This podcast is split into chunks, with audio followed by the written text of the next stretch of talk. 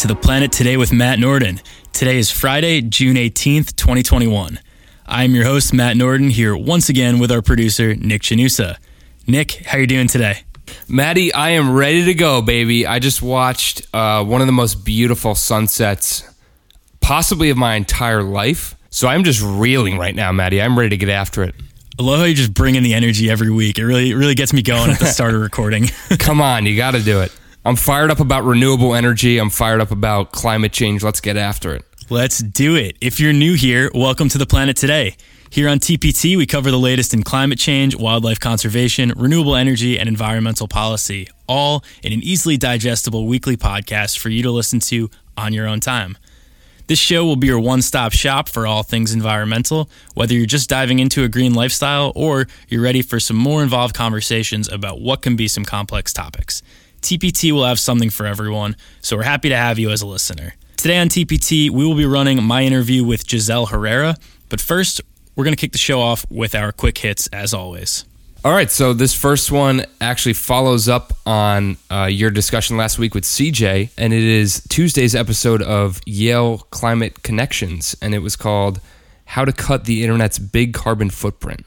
Yeah, crazy timing, right? I mean, a few days after we talk about it, Dr. Anthony Leiserowitz, clearly a listener of our show, was like, we're going to talk about some tech. So, uh, the big takeaway here was that the COVID 19 pandemic caused carbon emissions to decrease in the transportation sector, which makes sense because people were traveling less, both for work and for vacations in 2020. So, with people working from home, internet based emissions were rising. The podcast, which we talked about, and the article for it is linked in the episode show notes. So they spoke about how people were using video chatting services more often, and that was making them use the internet at a much higher rate than, you know, just browsing the web. So with those services, you can reduce your internet usage by turning off your video and your microphone when you're not speaking so that your video chat app isn't firing on all cylinders the whole time. And this actually reminds me of something I learned in grad school about giving presentations with PowerPoint. You should use dark backgrounds because they use less energy than a white PowerPoint with black text because of the way that the pixels are working. Internet based emissions is definitely something I've never even considered before. Yeah, it's it's crazy. And I mean, I always liked using dark mode on my phone, my laptop, and really any app that I can because it looks cool and it makes me feel like an elitist. Uh, dark mode gang, stand up. but um, I, I, guess I could also say I was doing it for energy reasons, even if I didn't know that at the time. Yeah, and also the white PowerPoint with the black text is probably the most boring color combination in all of PowerPoint. You got to wake the people up with some color. Yeah, make it look good. Yeah, give it some flavor. Throw some rosemary on it. All right. So this next one is from Roger Harrabin of the BBC, and he reported G7 summit leaders pledge climate action but disappoint activists. Yeah, so the G7 announced that it's going to end the funding of new coal generation in developing countries and offer up to about $2.8 billion to stop using coal as a fuel. So I know we've mentioned this in the past couple episodes, but really important to hammer home the point that coal produces the most carbon emissions of any fuel source, and ending its use is seen as a major step by environmentalists, of which I consider myself one. On the other hand, environmentalists also want guarantees that the rich developed countries will deliver on previous promises to help poorer nations cope with climate change, which is something that the G7 has failed to do in the past. So, rich countries haven't really delivered on their climate finance pledges. The majority of them have been provided as loans, and that kind of pushes vulnerable countries further into debt by making them borrow money and eventually pay it back, while we're just kind of reaping the benefits of already transitioning to renewables. Yeah, and that's definitely a fair concern because you can't give more than you're worth. You know, like that's not a. If you're giving a toys for tots at Christmas, you got to make sure you have the money. You can't just be throwing money at Toys for Tots, you know? Yeah. yeah. And I truly hope that we can phase out coal as soon as possible. Um, another thing that we've talked about in the past couple episodes is equity. And for this, equity looks like getting those developing countries caught up with renewables so that they can phase out coal without stopping their own development. Yeah, definitely. All right, so let's get into the next one. So this next one is from Bloomberg Green, and it was written by Josh Saul and Brian Eckhouse. And the title of the article is Texas Renewables Defy GOP Backlash with 20 billion in projects. Yeah, so Texas is on pace to have as much green power development in the coming years as the next three states combined, which is according to the American Clean Power Association, a Washington based trade group. The building boom demonstrates the appeal that wind and solar continue to have for investors as the green transition accelerates, with companies under increasing pressure from shareholders and environmental groups to tackle climate change. So, again, it's not just this environmental green movement, there's also a lot of financial benefits to transitioning to green energy. So, this would bode well for President Joe Biden's push to eliminate power sector emissions since Texas produces more electricity than any other state. Yeah, this was definitely a headline I was not expecting to read. I had to do like a little double take. I was like, whoa, Texas? Green? Yeah, it's, it's interesting, man. I, I, I just like, I don't think of Texas when I think of states that are actively working to fight climate change. But you do think of Texas when you think of fiscal responsibility or whatever whatever you want to call it. And in this case, they're going to be saving money by transitioning to renewables. So I don't know how many times we have to say it, but I'll keep saying it and shouting it from the mountaintops. Renewables are a win-win. The environmentalists win and you're saving money. So let's just make it happen. Yeah. It's a no-brainer. Let's get it going, guys. Um, okay, so let's go ahead and get into the last quick hit of the week. This one's from the Environmental Investigation Agency, and they announced their global environmental crime tracker is live. Yeah, so this is going to be the first central public database that provides analysis and interactive dashboards on arrests and conviction rates. There's a pretty cool video that we're going to link in the show notes, but the staff at the EIA will be collecting and combining data related to all seizures, arrests, and prosecution records to help build a picture of the current scale of environmental crime and abuse. So, currently, they've concentrated their efforts on elephants, pangolins, rhinos, tigers, leopards, all in their Asian range, and then snow leopards, clouded leopards, and the totoaba fish, as well as timber. Yeah, hopefully this can allow countries to more easily police environmental crime or even just like spread awareness. I think it'd be great. Yeah, and it's it's cool too because um, I'm a huge data nerd. I just I love data and data visualization. Uh, for me, that's not staring at spreadsheets and looking at numbers because I can't really picture it that way. So I'm hoping to see some kind of data visualization of where environmental harm is taking place and, if possible, where that harm is originating from because that's where you're going to get the solutions from. You can't just put a band aid on an issue and say, you know, there's a lot of elephants being poached in Tanzania without saying, well, where are the poachers coming from? Right. So I hope that they can somehow find a way to say all of this environmental harm is also coming from somewhere, and, and figuring that out would be a huge, huge step. Definitely. Yeah, I totally agree. All right, so that does it for this week's quick hits.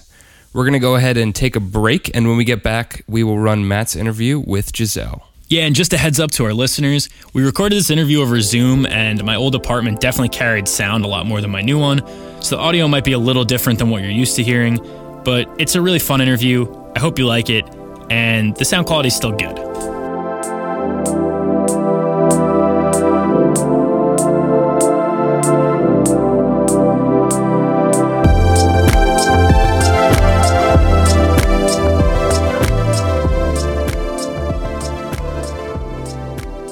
Dude, so I went to a wedding last weekend, and I have another one this upcoming weekend. I don't know about you. I am a big crier at weddings. Oh, absolutely, Maddie. If you don't get at least a little teary eyed during the ceremony, you better make sure that you're still breathing. Dude, Here Comes the Bride starts playing, tears streaming down my face. but luckily, I had a nice handkerchief to cry into last weekend because of the presenting sponsor of today's episode of TPT, Vala Alta. Vala Alta's Everyday Handkerchief is a high performance daily use handkerchief designed to help minimize your impact. Made in the United States from sustainably sourced Irish linen, capturing the material's historic craftsmanship and natural antimicrobial properties, handkerchiefs perfectly balance softness with durability and absorbency with rapid drying. Ideal for functional use in all settings, from the outdoors to routine encounters, their small and lightweight design makes one a must carry for wherever life takes you. Build your own bundles from limited edition colors at valaalta.com and save 15% with code TPT at checkout. That's V A L A A L T A dot com and code TPT. And Maddie, have you seen the new colors that dropped the other day? Whoo! Sheesh. they have a bunch of really cool ones that dropped. I might get the Panoma, I think it's called. Oh, yeah. Pomona or uh, Olympia. Those are my two. Go get them, guys. Valaalta.com.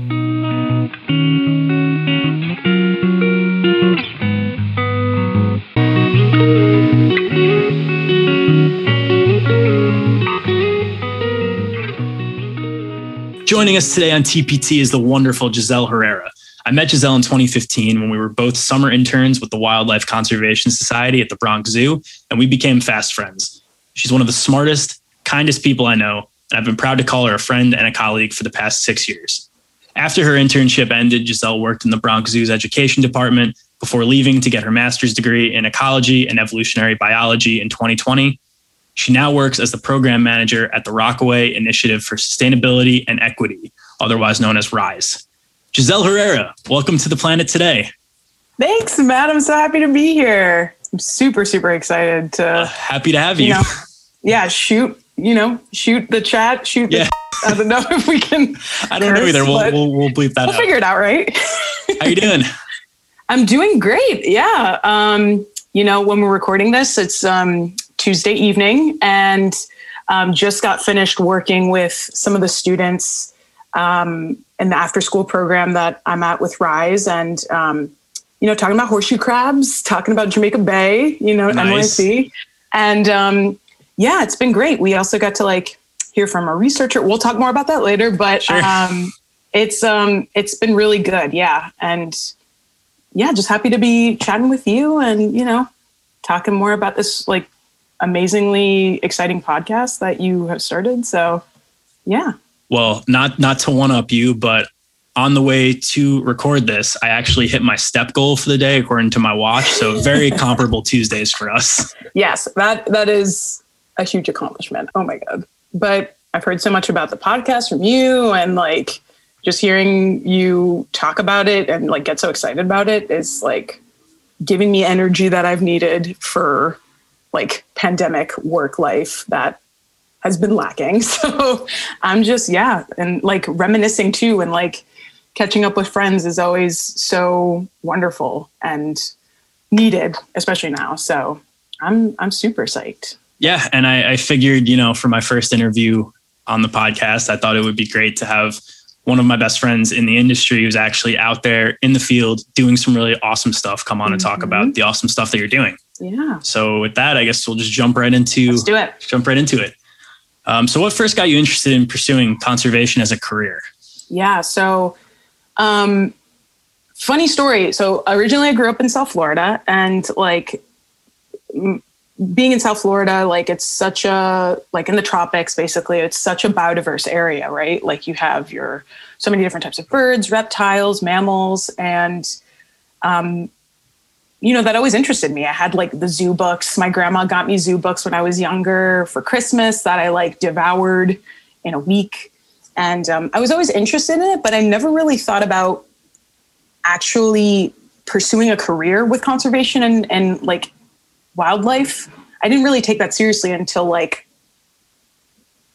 junior year of high school. Like I wanted to be a therapist um, before then, which like all power to therapists, but that's that's a tough job. I couldn't do it. I would rather be with the animals. So yeah, it was um, high school where I was like, okay, I love environmental science. I love biology. Let's let's go to school for that. And I went to Florida State University up in Tallahassee, another really beautiful part of Florida, very different from South Florida. And I got some really great classes I got to take, like ornithology and conservation biology, with like wonderful professors that really cared about the field, which was so, you know, inspiring. And that's what really kicked it into gear. And I got to take part in a lot of great opportunities while I was there, like really make the most out of college and like do all these great extracurriculars and um, you know, opportunities outside of classes. So I was I was very very lucky to have gotten on the path I did, and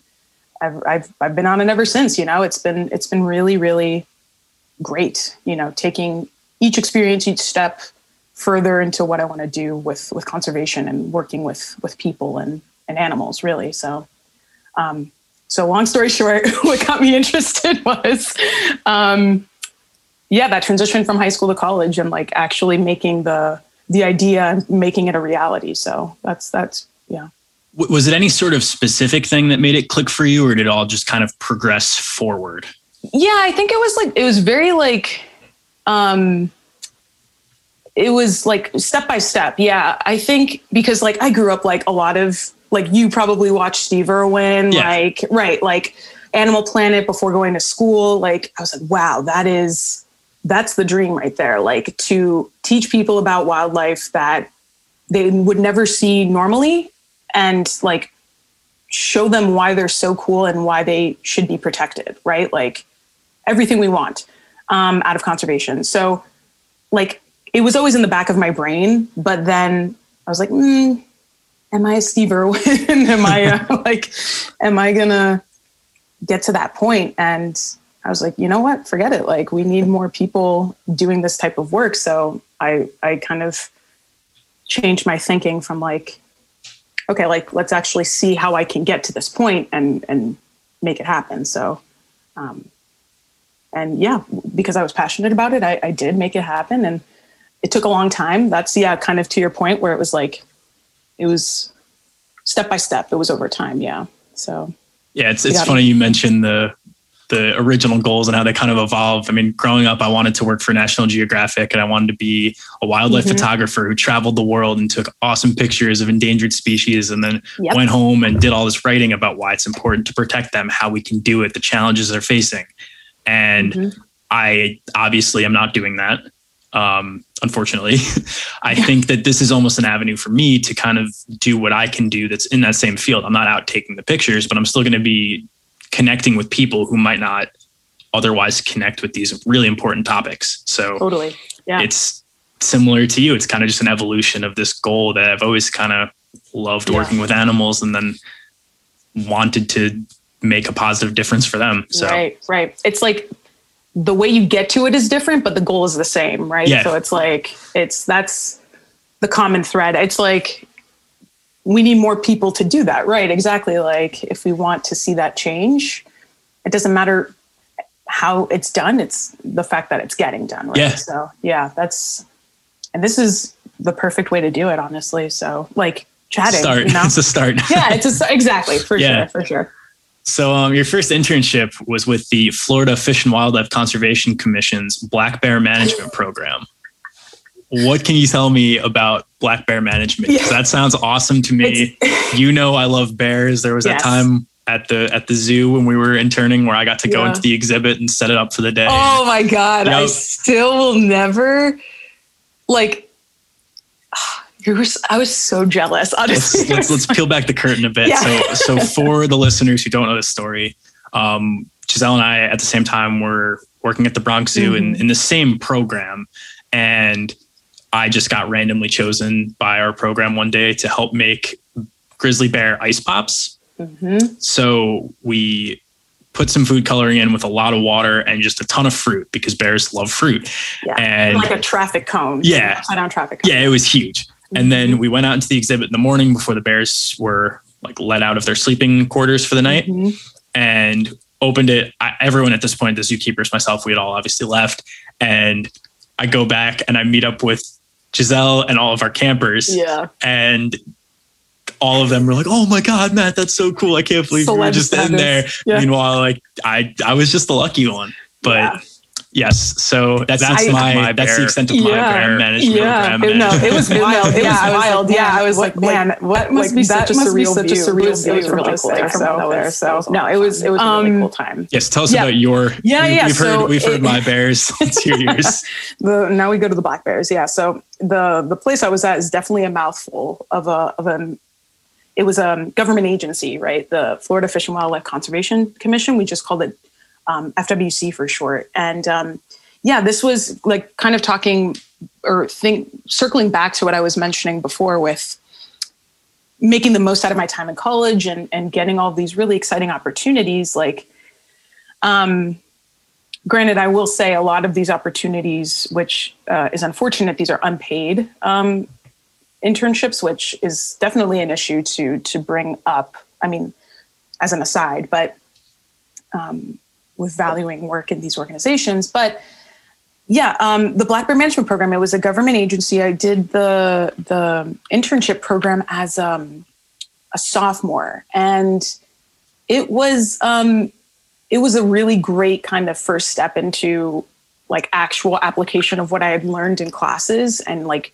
making a difference. So what this program did was in Tallahassee, this is based in Tallahassee, right? So Tallahassee, there's so let me step back. it's like, so little do people know black bears are found in the contiguous 48 states, right? So Florida is, is part of that. And a lot of people don't think that there are black bears in Florida, but actually there's um, a subspecies. Well, if we like really believe that there is such a thing as subspecies, that's another whole other aside, but whole different can of worms. That's, yeah, exactly. Um, but there is a, a, subspecies of black bear called the Florida black bear, and um, they're smaller. They don't hibernate as long. It's really fascinating.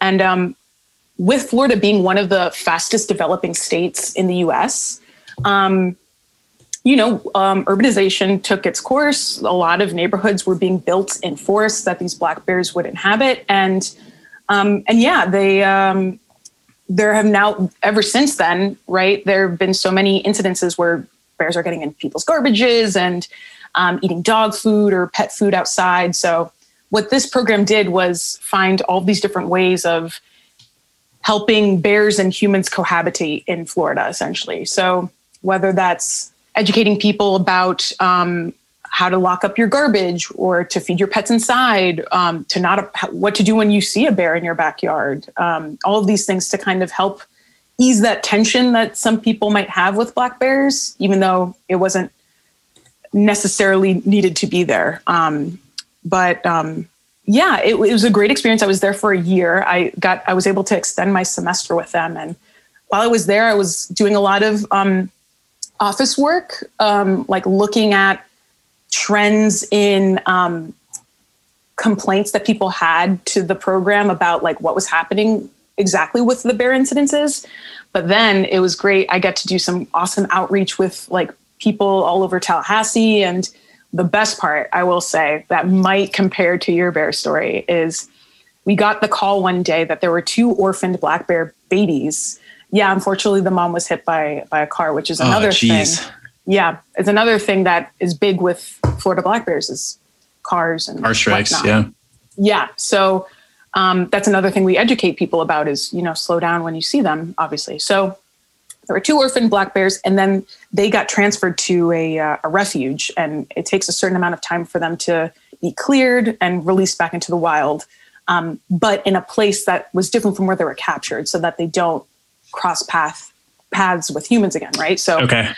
I was there when we were transferring the, the baby black bears to another part of florida um, a much larger forest in Florida. This is and, for the um, release or to bring this to the is refuge? for the release. Oh, that's yeah, awesome. This is for the release. So we um we were there. I got great pictures. I'll send them to you. And um of these two like very sweet little orphan black bears and um it was it was really amazing. Like if if I could like do all of that work that I did with them, which was already amazing just for that moment, I would do it in a heartbeat again. Like, um, but yeah, we released them and part of the I always forget the name of the process, but we want them to be afraid of humans, right? So that they don't become accustomed to like um, connecting the idea that with humans there's food, right? Yeah, like, it's the same reason they tell people in parks don't feed the animal, or even in your backyard, you're not supposed to feed raccoons. So exactly, you, know, you don't you want to keep our space and their space separate. Right. Keep yeah. wild, wild. And so what we did was when we opened like the crate that not the crate, like the carrier that yeah. had them, we were like shouting, like banging pots and pans and um, to scare them off. But like to anyone else looking at that, they're like, what are they doing? But yeah. for us, it's like all part of the process, and it was very, very cool. Like, yeah, I bet that's one of those one of those moments where you almost take a step back. You're like, yeah, I'm doing the right thing with my career. Mm-hmm. This is mm-hmm. awesome. That's yeah. probably such an impactful, amazing feeling. And yep, yeah, yeah, that's that's a really cool story too. It was awesome. Yeah, it was very much like that was my first taste of it, and I was just like, I like this. Let's let's keep this yeah, let's, moving. Let's keep, this, like, keep this rolling. Yep, it was great. It was a lot of fun. So we've talked about how, how both of us have worked at the Bronx Zoo. You mm-hmm. also worked at the Miami Zoo. Yeah. What yep, can you yep. tell our listeners about working at a zoo? And you know what are some things that the average person who goes to a zoo or just knows or thinks they know about zoos yeah. what's something they might not know? Yeah.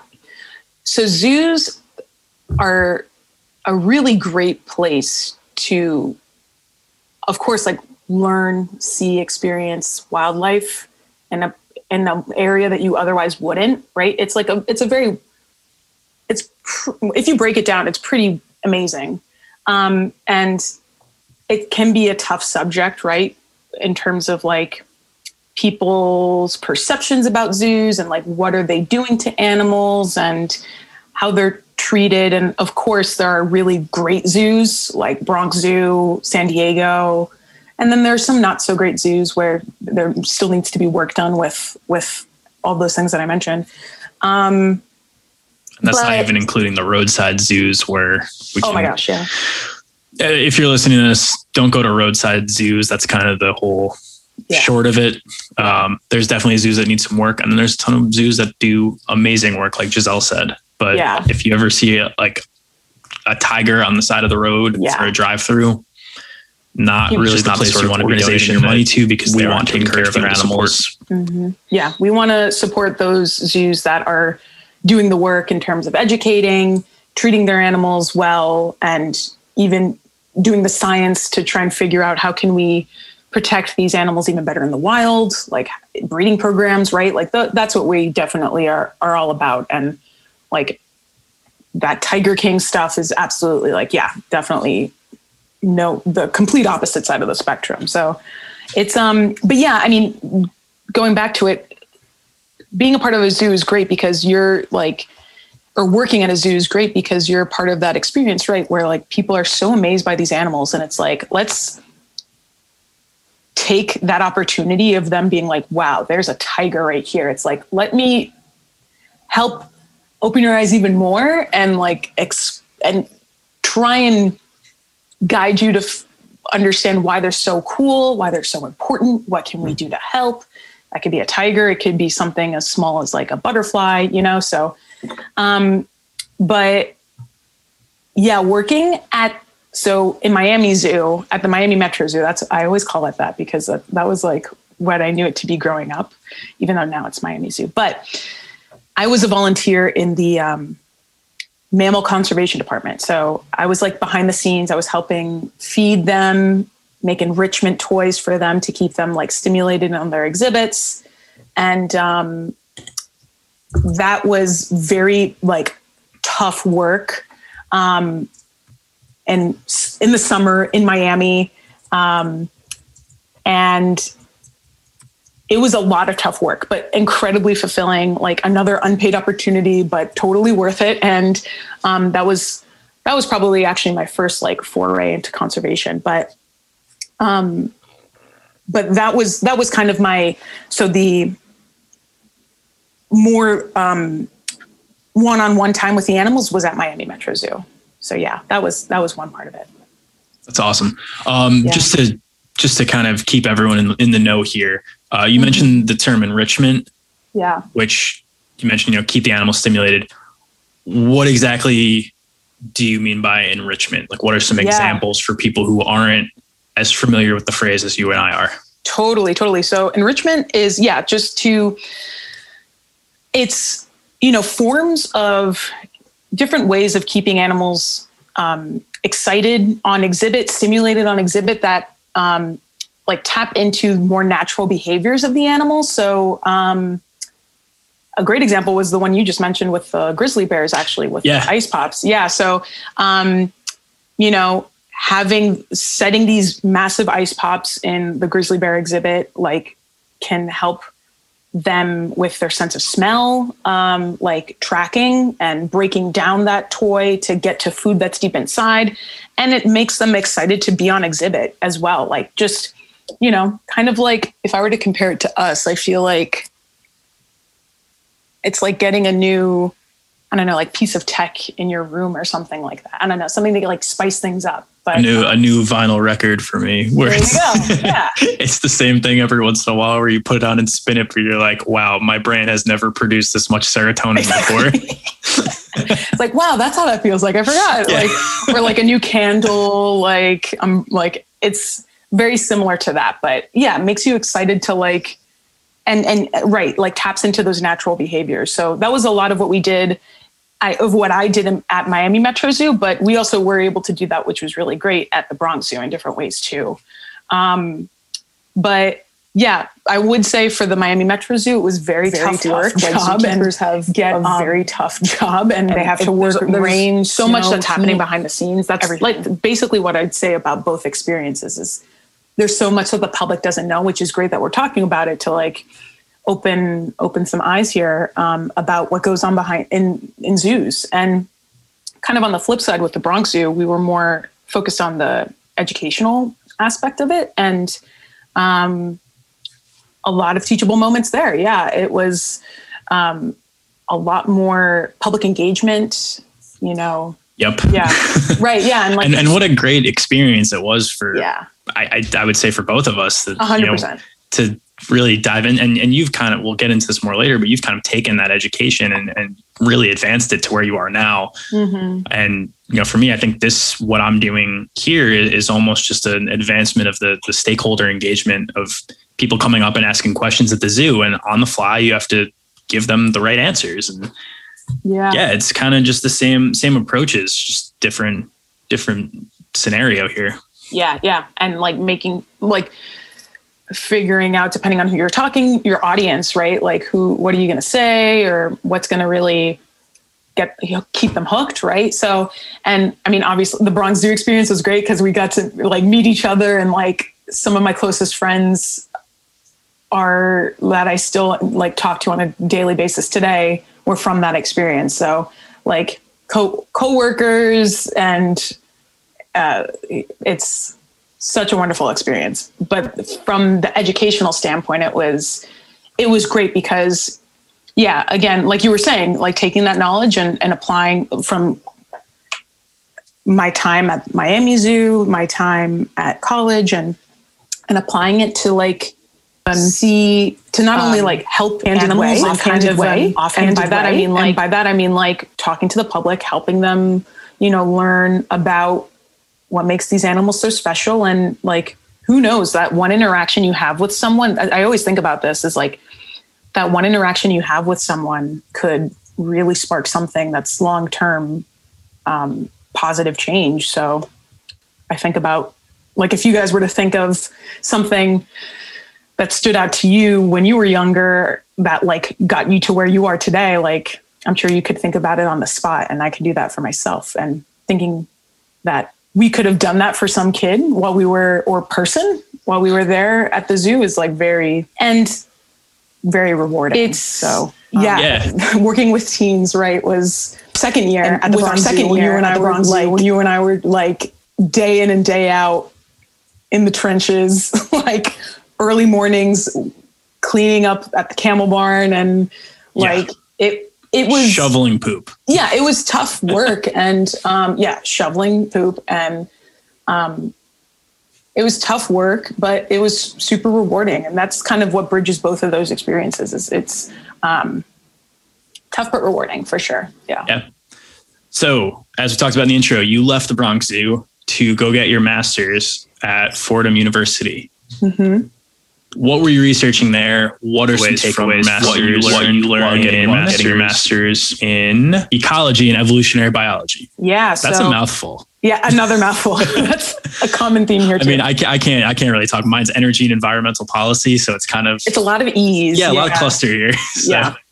It yeah. So after my two years in the education department, um, since graduating from Florida State, my my undergrad, yeah, I, I um I, I decided I really wanted to dive into some more research, which um, was always very fascinating to me. So during my undergrad, I actually did this great opportunity. It's called Research Experience for Undergraduates, REU, that are um, summer long programs that are funded by um, the National Science Foundation, NSF. And um, while I was there, I, I was lucky enough to be chosen for one of those opportunities at Fordham University, which is where I got my master's. And during that summer is where I worked with my advisor, who um, I did my master's degree with, and I was working on um, uh, coyote population genetics in New York City um, using poop, another recurring theme, using their poop to um,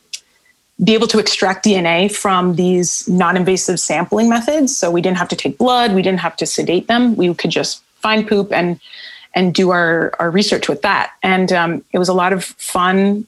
I got to meet my lab mates through that way and really like get my community at Fordham set early on. I was very lucky.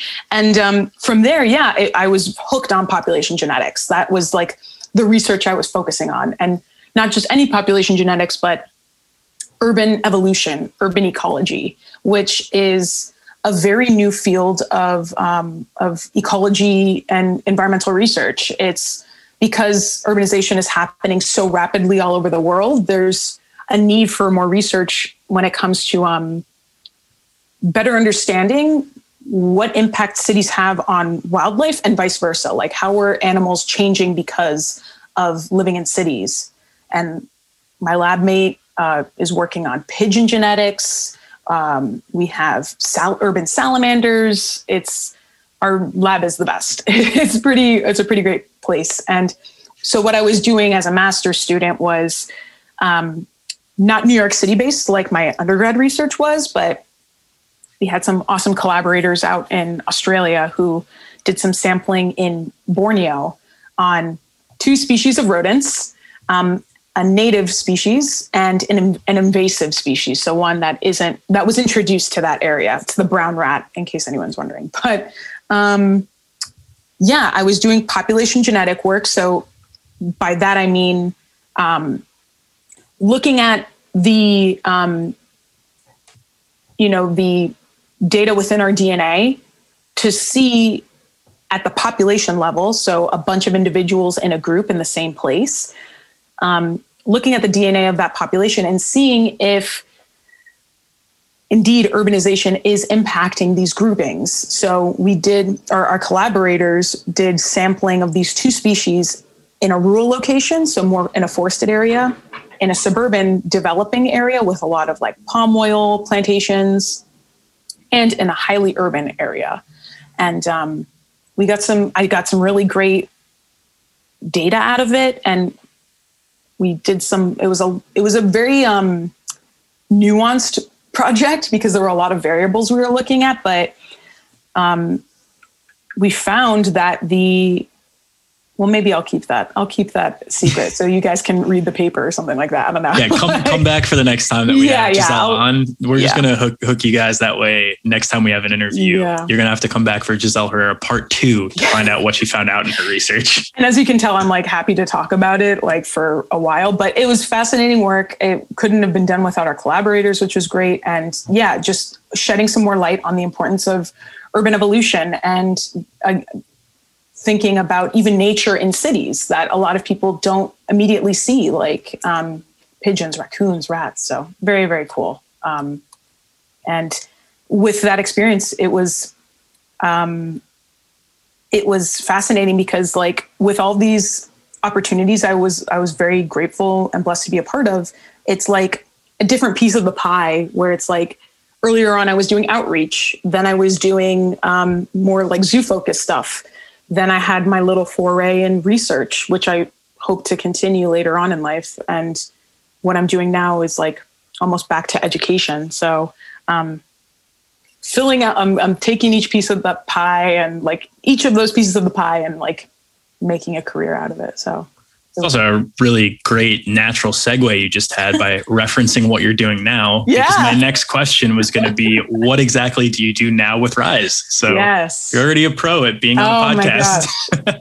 it's I was born to do this. No, like, the um, yes. So what I'm doing now, and like you mentioned, I'm the program manager, and what that means is, or more specifically, I'm the program manager of youth development. So I'm working with high school students, the youth, the youth, if you will, um, the Gen Z youth, and they, um, yeah, I'm working with them closely um, after school, virtually, granted, and um, in these awesome programs that are designed to have students get involved in um, environmental and sustainable work as as the youth, right, and community activism as well.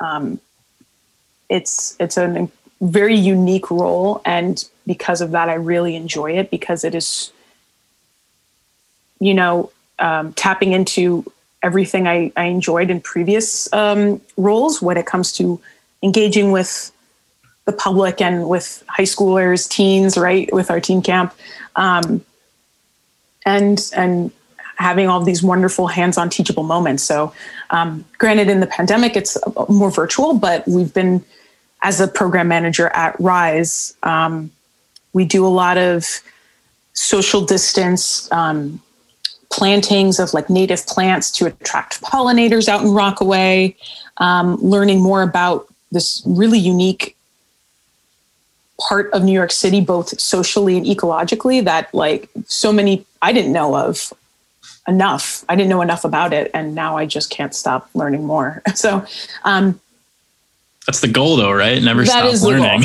Yeah, I mean, And so many short- people probably just graduate from middle school, high school, college, and they're like, "All right, I'm done learning. Now I'm going to go work." But you know, you're you're actually getting to continue that learning and keep growing every day. And I think that's totally. something we should all all, all Yeah, yeah, it's- at. So Yeah, I myself yeah. included. that's the the most exciting part is we're we're always evolving and and learning new things and it's like it makes it spices up life it's the enrichment of life like it tying another back Yeah, not so circling back. successfully but yeah um but yeah it's it's really great. And um i've only i only just started in september and like being a part of the team has been wonderful. But the thing i'm really excited about with rise is um over the summer we have this um, high school research opportunity, summer research opportunity, where our students get stipends and are able to participate in um, actual environmental and ecological research in Jamaica Bay with um, That's so cool. yeah with mentors and and researchers that are local to the area. There have been like studies on like whale and dolphin dorsal fin morphology like the shape of them and what that means. Looking at microplastics in Jamaica Bay and seeing how those are filtered in the in the ecosystem. Um, looking at bat vocalizations in in different parts of New York City. So like, and these are high schoolers doing it. Like this is work that I was doing as an undergrad, not even like as a graduate student. So this is like a really great opportunity that I'm very happy to be a part of and like help them out in any way because that's what got me so excited about the field. So That's um, great too, because yeah. I, I think one thing that I, I struggled with um, when I was trying to get into conservation at the start is I didn't know where to begin. I thought, you know, as a kid and as an, a young adult into high school, that all you could do if you wanted to work with animals was be a zookeeper or a veterinarian. mhm. I wasn't sure if I wanted to be a zookeeper. I didn't want to be a veterinarian because I knew the day would come where I would have to put down someone's dog. I Mhm. didn't think I was mentally strong enough to do that. Yeah. I still do not think I'm mentally strong enough to do that. Um, so I thought that my my opportunity to work with wildlife was was done. And then I got into college and I started to research more and study more. And I was lucky enough to have this internship at the Bronx Zoo where I learned more about potential opportunities in that one summer, which turned into a second summer internship for me, Mhm. um, than, than I did all throughout growing up. And I think to inspire that younger generation and say, hey, you can do all of these cool things. You know, the work that you're doing right now, Giselle, you are making sure that that next generation of conservation has a jumping off point and knows exactly where to get their start. And I, I really can't emphasize enough how awesome and impactful that sounds. Yeah, it's it's I I have to yeah always like take a step back and, and see it that way and it's like very rewarding and like enjoyable and um and yeah this part and being in rockaway too like to everyone who's listening like i encourage you to look it up because it is such a unique part of new york city that some new yorkers who have lived here like probably they've they've heard of it if they've are like were born and raised here but like still they they so few people know about this area and it's like having kids live here and actual live in Rockaway and actually participate in not only community activism but also um, and like talking to people and making change on the ground members, with, but also like, like fellow neighbors and community members but also like doing research where they live like taking that ownership and responsibility and, of their work in that community is being in that community is unique opportunity, very unique opportunity, and something that is is pretty special. It's very special, actually. So I'm I'm happy to be a part of it. So I'm sure many of our listeners right now are thinking, "That's great. What can I do to help you to rise, and how can I get involved if, if I want to do that?" Yeah, it's a great question. So I, if you live in New York and um, or, or, in the city, I encourage you to to go out there and explore the area. We have Jamaica Bay um, right behind us, like closer to the city, and this like beautiful marshland, like all these amazing animals and plant life. Um, and then, obviously, closer to the beach, we have the beach, and it's just a great place to learn about. Um, again, both socially and ecologically. Um, there's a lot of history there and um, uh, we can talk more about that another time. I feel like that's a whole other conversation. But um, what you can do is, I would say, just um, some of the biggest talking points we have with our students is is the impact of climate change because it is a peninsula in New York City and flooding is such a big issue in Rockaway, mainly due to like urban planning uh, issues and also flooding. Like Hurricane Sandy really hit Rockaway, parts of Rockaway very hard. So that's, I mean, just staying up to date with climate change um, action. Um, keep fighting the good fight, like you said, when yeah. it comes to climate change, because um, while you might not feel it where you're at, if you're not in a coastal city like Rockaway is, is and places like Miami, my hometown, are feeling it very much so. Where in the next, not to be a downer, but in the next 50 years, like who knows what these places might look like. So just trying your best, making all the big and little change you can when it comes to climate change. Um, and as, as listeners, um, I'm sure you know some, but some smaller actions is, of course, like using public transit, um, maybe meatless Monday, eating less meat in your diet, um, um, bringing reusable bags, very small action that has big impacts. Um, but I'm sure as you listen more to Matt's podcasts, it's you'll you'll be experts on how you can be like climate change activists. So it's, it's the goal. It's what I'm yeah. trying to trying to do here. So mm-hmm. I hope I mm-hmm. hope you're right. Yes, um, one hundred percent. All right, Giselle. Before we let you go, thank you so much for your time today. I know you're really busy, and I sincerely appreciate you taking some time out of your day to come on. Um, so, if, if people want to hear more from you or from Rise, where can they follow you and hear more from you and your team? Yeah, so I would say for to learn more about Rise and and our organization, um, definitely look us up on Instagram. It's at Rise Rockaway, all one word, R I S E R O C K A W A Y. I can spell. Yeah. um, and, um, where you can really get a, a, look into like all the great work we do, the variety of work we do with so many different people. Um, and for me, um, as for me, like I'm not, I was telling Matt before, I'm not super active on Twitter, even though I should be. Um, but LinkedIn is also great. I'm like, you can also connect with me on LinkedIn. Um, It's uh, my first name and my last name, G I S E L L E H E R R. Yeah, um, Giselle That's I, and definitely check out our website too, Rise Rockaway, all one word dot org. um, it's just yeah, get a peek into to the work that we do. It's it's pretty pretty great. Awesome. All right, rapid fire to close it out. We ask the same three questions to everyone we interview to close out our interviews. Mm-hmm. So here they are. Number one, what is your favorite animal?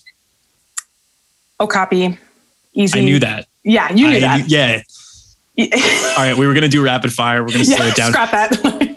Giselle used to freak out when we would see the okapi at the Bronx Zoo because they're just very seclusive and tough to find. And there was one time where we came around the corner in the Oh. Congo exhibit, and it's just standing there, ten feet past the the fence. Just I this beautiful, beautiful animal. If you've never seen an okapi, buy a ticket to the Bronx Zoo and go, or you can look it up on Google. But but buy a go to ticket, go to go to the. Zoo, Yeah. Um, so it's just staring at us. And Oh, all of the campers were so like, yeah, all, all of the campers were like, okay, cool. And we're like, no, no, no, you don't get it. I was mesmerized and like they're just so freaking cool. So not a lot of people know about them. I'm just going to go on my quick Okapi tangent if you don't mind. Um, I got to work with them at Miami Metro Zoo like one on one. It was one of the most special experiences and I learned so much about them like so I was able to pet them, which was they felt like velvet, like such and when I was petting them, I took my hand away. I'm like, what? My hand was covered in this brown oil, right? Have I shown I wish I showed you I showed you this picture before, but covered in brown oil. And I'm like, what is going on? Like, did I rub it that hard where its skin is like, no. So she, my the zookeeper was telling me that one of these special adaptations that they have, okapi are closely related to giraffes, but they live in the Congo, as Matt said. Um, and that colored oil acts like a sunscreen um, to for okapis in the forest, but also acts as a water repellent because they live in the forest. It's very um, rainy there, so it's kind of like a two a one two sunscreen and, and water repellent. I'll show you the picture, but it's they're awesome. just so cool. Yeah. Okay. All right, back to the rapid Tangent fire. done, sorry yeah. for the sorry for the brief interjection there. Number two, what is something that you do to try to be more sustainable in your own life? Um, I definitely am trying to eat. I, I've cut out meat, any red meat in uh, my diet. So I'm pescatarian. That's something I, I do and um, I'm pretty happy about. But um, yeah, uh, on, on top of what I mentioned before, of those like little actions you can do to be more sustainable and help with climate change, I would say, yeah, eating less meat, eating only fish. Mhm. Definitely a good one. Uh, Yeah, definitely one I try to stick to as, as much as I can. Yeah. All right. And question three in the not so rapid rapid fire round. what is one environmental topic you you think today. everyone should be more Um, aware okay, of after hearing from you today? um, not only can you learn more about animals in zoos and have that really wonderful experience every time you go into a zoo, but you can have that same experience in a city, in your backyard, where you can take advantage of, of nature and, and learn more about it. Um, whether it's a pigeon on the street corner or um, the the bobcat or deer in your backyard, depending on where you live, um, you can you can learn so much about your surroundings if you just are aware of it and take the time. Um, it's a really enriching kind of state of mind to be in. Always stay learning. That's the Yes, that's that's the motto at the end of the day. That's the motto. I like that. Always stay learning. There you go. It was awesome having you on, and I I know personally I cannot wait to have you on next time, and I hope you're happy to come back anytime. Oh, absolutely. I'm so psyched. I I'm telling you, we gotta. There's so much more we gotta cover. I feel like when it comes to our Bronx Zoo days, that's that's two summers worth of material right there. And our Bronx Beer Hall days. Yeah. That's two summers worth of every Thursday. exactly. yep. Garlic knots galore. And yeah, no, I'm I would be happy to be back and talk more about research, literally anything, because this is like I was mentioning before, great, a great like learning opportunity. Yeah. And and, and connecting with people about conservation and, and nature. It's all good things. I'm I'm happy about it. So happy. And happy Awesome. to be talking with you too. Awesome. Love to hear that. Thank you so much, Giselle. We will talk to you. Thank you you, soon. Matt. Bye. Bye. All right, everyone, that is it for today's episode. Next week, we'll be joined by another recurring guest co host, Dan Walsh. Until that episode drops, you can keep up with us on Twitter and Instagram at Planet Today Pod or email us at planettodaypod at gmail.com. If you have questions you want answered, send them. If you see a story you want us to cover, let us know. And if you have a guest you'd like for us to have on, we can try to make it happen, but uh, try is the key word there. if you like the show, please give us a five star rating on Apple Podcasts. Even if you listen on Google, Spotify, the reviews on Apple really help the show grow more than the others.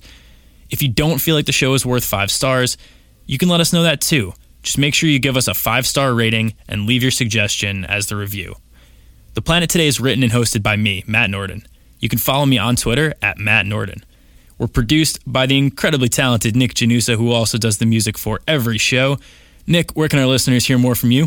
Yeah, so I'm on Instagram at Moosey F the Kid, and I am also on SoundCloud at soundcloud.com slash Budlyn Cape. That is B U D L Y N C A P E. And yeah, go check me out. Definitely check Nick out. Music's awesome. And our logo is made by Kaylee Vietz. And special congratulations to my cousin Ryan and his soon to be wife Caitlin for their wedding tomorrow. Have a great weekend, and we will catch you right here next Friday. Peace.